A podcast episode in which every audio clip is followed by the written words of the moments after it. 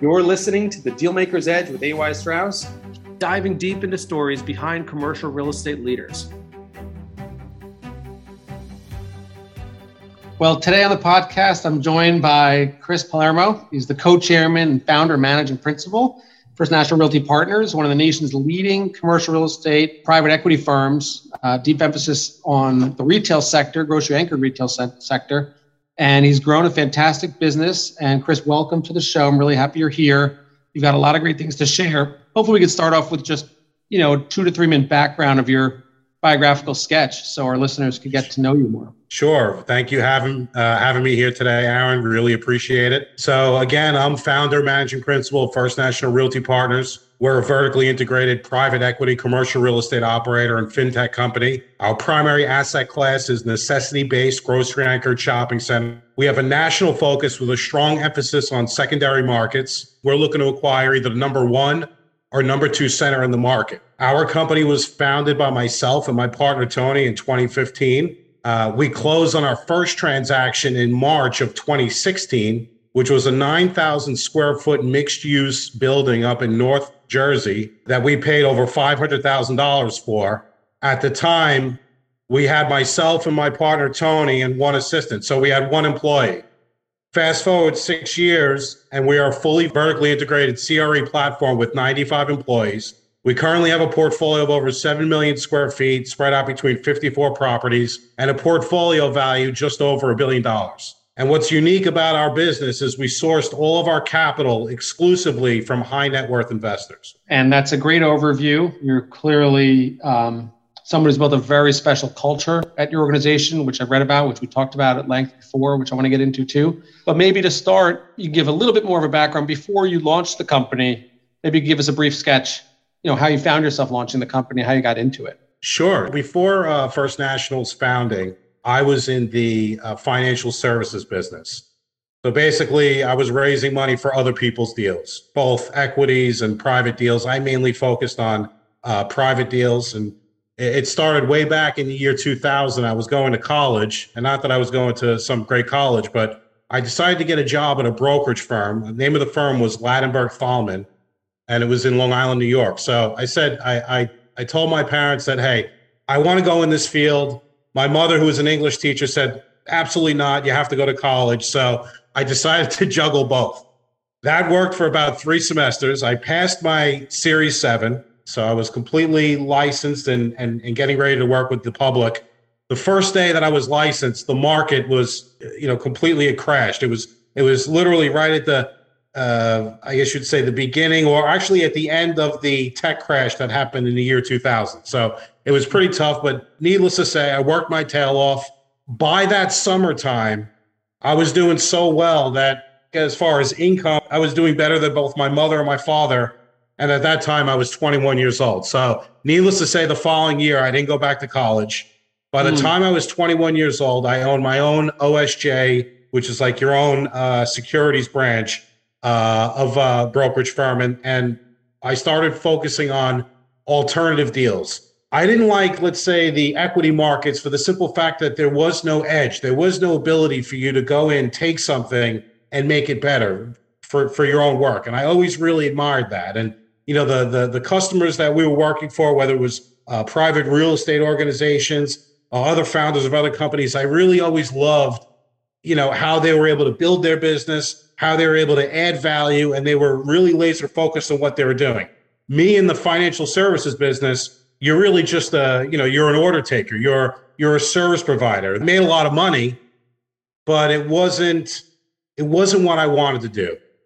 Eh, you know, I would say after 14, 15 years of having a, you know, an incredible career, I made a lot of money, very rewarding, did really well. I said, you know what? We under we've read and, and been around this business for so long. We understand everything that goes into structuring these deals. Let's go out, let's get out of our comfort zone and let's start our own private equity shop. Let's focus on real estate. We both had an incredible passion for real estate. Uh, my family, my grandfather was in real estate, and I can remember the times from when I was seven years old uh, being around the table and and you know he would explain to me his successes in real estate talking about how to master the english language how to build a business and it's really just what we wanted to do so we literally left our career And we went and we started uh, First National Realty Partners in 2015. We closed on our first transaction, which was a $500,000 transaction. Six years later, we're over a billion dollars. Chris, I know you've built a fantastic team. You've really invested deeply in your organization, not just the, the properties, but your, your team is world class. And to find star people and to build that special culture, describe how you've done it. it that's one of the absolute hardest things to achieve in business. Well, you have to be able to hire people based on competency and based on how you view the world. At the end of the day, if we have our entire organization laser focused in the same direction, we're going to be, be able to elevate each other's game. So, you know, for us, the First National Realty Partners, we have the six step hiring process. We have the screening interview, then we have our competency interview, then we interview based on each and every single one of our core values. Now, if the candidate passes the competency and the screen and they miss one of our core values, we will not hire them. And the end result of that is, is that, you know, we have right now 100 full-time employees or 95 uh, full-time employees. It was, it was very hard to go out and, and run this process, but the result is is we could do the work of probably 100 people uh, 200 people excuse me we have just an incredible amount of enthusiasm everybody treats everything that they do like they own it. Everybody's an entrepreneur. There's an incredible amount of enthusiasm. People understand that the success that they have is going to create success for them. And we're we're all uh, bought into what our overall mission is. As one of the founders of the company, there's nothing better in the world and nothing more rewarding. Forget about money, forget about fame, forget about success. Being able to know that you can rely on incredible team members to go out and fulfill a vision. And the funny thing is this, Aaron, we created such a culture that I would bet you a nickel that some of the people that work within our organization really wouldn't believe that they were capable of the success and the strides and the growth that they were able to accomplish outside of working within our organization. In other words, the system that we're following is really getting the best out of everybody, and we're just building on those uh, successes. It's like you know when when they tell somebody who's you know active, uh, being active will make you become even more active. Well. The success that we're getting and the teamwork and the camaraderie is begetting more success and and we're able to do incredible things. We beat our goal last year in acquisitions by almost 70%. And the reason why we're able to do that, of course, is because of the team that we have. Well said and a great answer. And I know your, you know, your culture is sort of a lagging indicator of your brand or vice versa. But but your brand is your culture and your culture is your brand. And the reality is that your team has performed, you've performed to put the team together. And I know even in December, you went on a massive tear to close out the year. Maybe you could talk about some of the fundamentals, um, obviously grocery anchored, necessity based shopping centers, as we we've talked about, have performed incredibly well. It's it's a wonderful moment uh, for the asset class that you're in, um, but somehow you continue to find deals to execute and close on. Uh, maybe you could talk about the fundamentals generally in the market you're seeing for these types of assets, the competition on them, and you know you may have the best team, but you still have a super hot market for that asset. How are you competing and getting those deals done? It's a, it's a great question. Believe it or not, our space is a very small business. For the big players, everybody knows one another. And the most important thing is surety of close. It's not as much as price as they know that the operator that they're going to award the deal to can close. And, you know, over the last five or six years, uh, First National has performed incredibly well. We didn't said exactly what we said we were going to do. We were a lot more nimble and we're less of a pain to work with in comparison to some of the big institutions. So when this market started to explode, let's say over the last year, we were positioned very, very well to take advantage of that growth. But if you ask me, what does it come down to? How do you become successful? It's it's very, very simple. You have to source and underwrite a significant amount of deal flow. That's what it comes down to. The more deals you look at, the more opportunities you're going to have, the more home runs you're going to have. And for us, when we started the business, we we learned very, very quickly that although a lot of real estate companies are hyper local and hyper focused for what we do and what we specialize in, which is relationships, national brand tenants, people that are in a bunch of places, that we would have to spread out our geographical focus, leverage off of the law of large numbers to be able to find those incredible assets. And that's exactly what we did. And, and, you know, again, going back to our employees and our people, we were able to make that transition, but we were able to perform incredibly well by going national and not being hyper local. So, but again, it comes down to underwriting a significant amount of deal flow. Uh, you know, we're a fintech company and a real estate operating company all in one. So we're using different tactics, I think, than a lot of other people are. And, you know, it's all about sourcing the deals. And you also talked about certainty of closing. I mean, I'm a real estate lawyer, so I've certainly seen a lot of deals blow up for hundreds of different reasons. One of the things I know you pride yourself in is your work. You know, you, you get a deal under contract, you don't retrade. You know, you get a reputation for certainty of closing when you say what you do, do what you say, and I think that's really borne out really well for you and and your reputation, which has preceded you. So that certainty of execution, I, I agree with you. It, it's more valuable than the highest price. So that's that's been amazing to see as well. It's your culture, it's your tenacity, it's your special team, it's your drive, your ambition. Um, maybe we could talk a little about adversity. I mean, you're very, very entrepreneurial. You're doing so many deals. I know sometimes people want to hear about some of the setbacks too. You know, you've grown fast, so that's it's never a perfectly smooth ride. Maybe you can talk about some of the struggles you've had as you've built the business. Well, I think that you know the biggest setback that we had, or the biggest adversity that we've seen, was naturally coronavirus. You know, I've been through the the the tech crash in 2000, the financial crisis in 2008. Coronavirus literally came out of nowhere. Uh, the government shut down the entire country, and we were thrust in a situation that you know we weren't expecting, and and our team responded incredibly well. We we transitioned from a CRE team to a uh, almost like a crisis team that would you know go and rebuild a a state after a huge hurricane. We were reaching out to mom and pop tenants. We were arranging PPP loans. We were doing whatever everything that we could to make sure that we were being proactive and we were servicing our tenants. You know during this you know uh, tough time and also uh, articulating what was going on to our investors. The end result of that was is we had you know two months of uh, tough time but the the goodwill that we uh, garnered from our tenants was just incredible. And, and, we're talking, you know, the national brand tenants. It really set the stage for us to have massive growth uh, over the last couple of years. And then, as far as you know, other adversity, look, we're we're a business disruptor. The way that we're running our model is different than traditional private equity companies. We're and and the way that we do it as as a you know as a a sponsor or an operator, we go and raise our own capital, we're probably 10 times larger and growing 10 times faster than our nearest competitors. So we're constantly in no man's land. We're constantly trying to figure out what the roadmap is, how to be able to do our marketing, pull in investors. There's so many different facets that work into our business that we're never 100% satisfied and we we're never we we don't feel 100% safe I don't know how much you're focusing in on this space and you know and how we run our niche. The market for alternatives and the way that we do our business over the last, let's say, three or four years has completely exploded. We are pretty much, let's say, at the top of the mountain or one of the biggest. Being at the top of the mountain is is a temporary place. And I always try to tell our people that, like, you know, the best sporting coaches.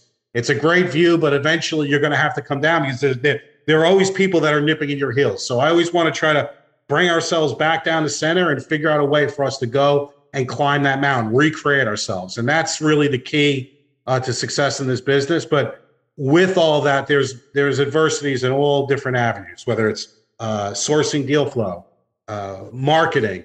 You just have to adapt to it. You have to leverage off your team. You have to have the trust in your team, and you have to work through the issues. And for us, we use a system operating system. It's called EOS that's the acronym for Entrepreneurial Operating System. It was created by a guy, a, a guy. His name is Gino Wickman. I don't know if you ever heard of him before or read yeah. the book. Yeah, it's a, it's a fantastic book, and it's also tied to another book um, called Traction. Traction, yeah, Traction and and uh, Rocket Fuel. So it's we we adopted that system. Again, we we are always focused on the process, fulfilling the vision, focusing on what the biggest issues are that we have. How can we create opportunities and and we we read uh, Verne Harnish's book, which was Rockefeller Habits, and we thought it was a little cumbersome. So, you know, we were always searching on what would be the best operating system for us to be the most efficient.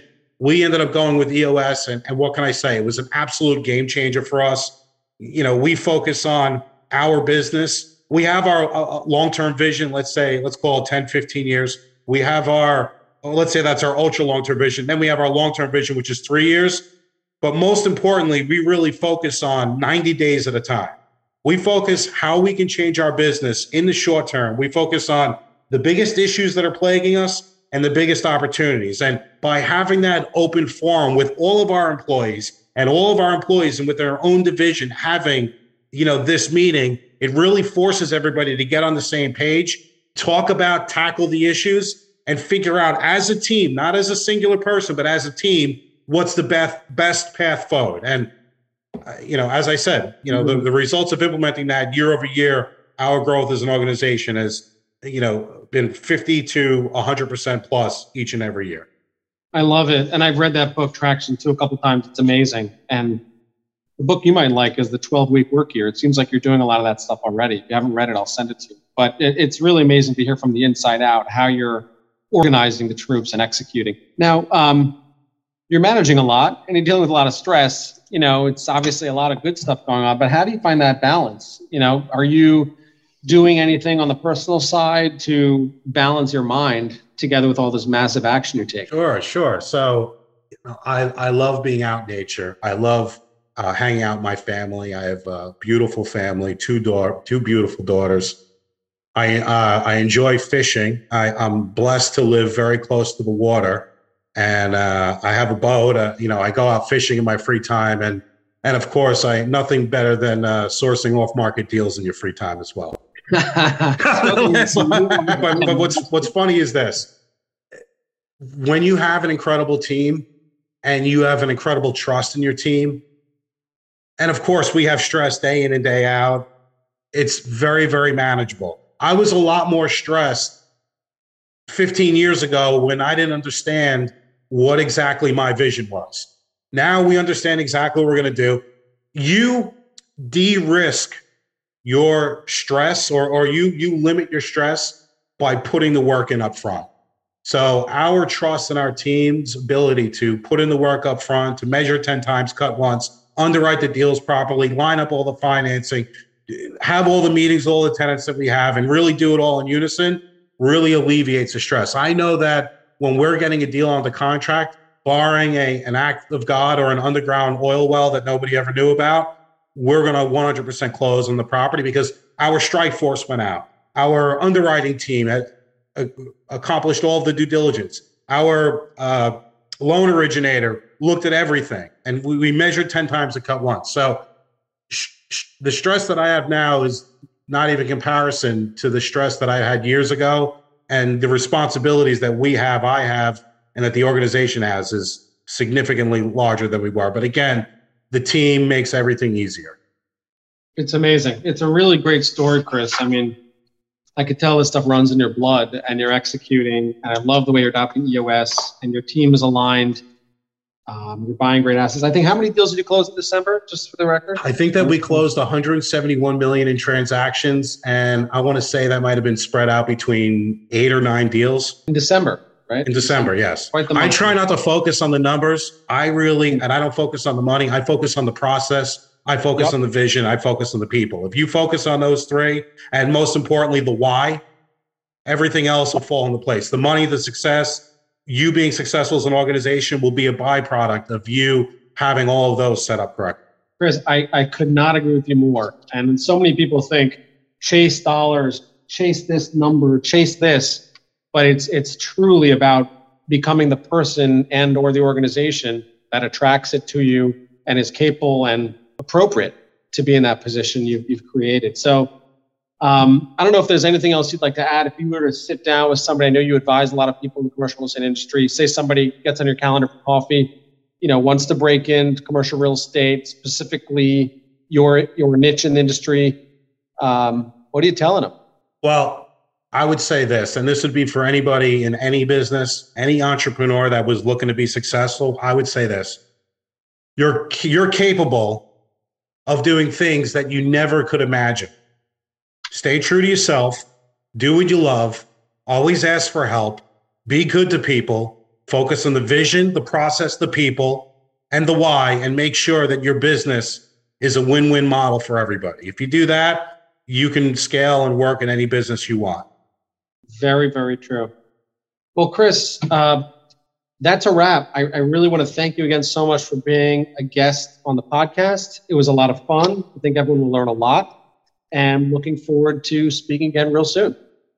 Aaron, it was a pleasure. I've listened to all your other previous podcasts, they're incredible. Keep up the great work. And I look to speak with you uh, in the near future. Thank you so much. Thank you for joining the Dealmaker's Edge. Don't forget to follow us on your favorite podcast platform. Give us a five star rating so more people can follow the conversation.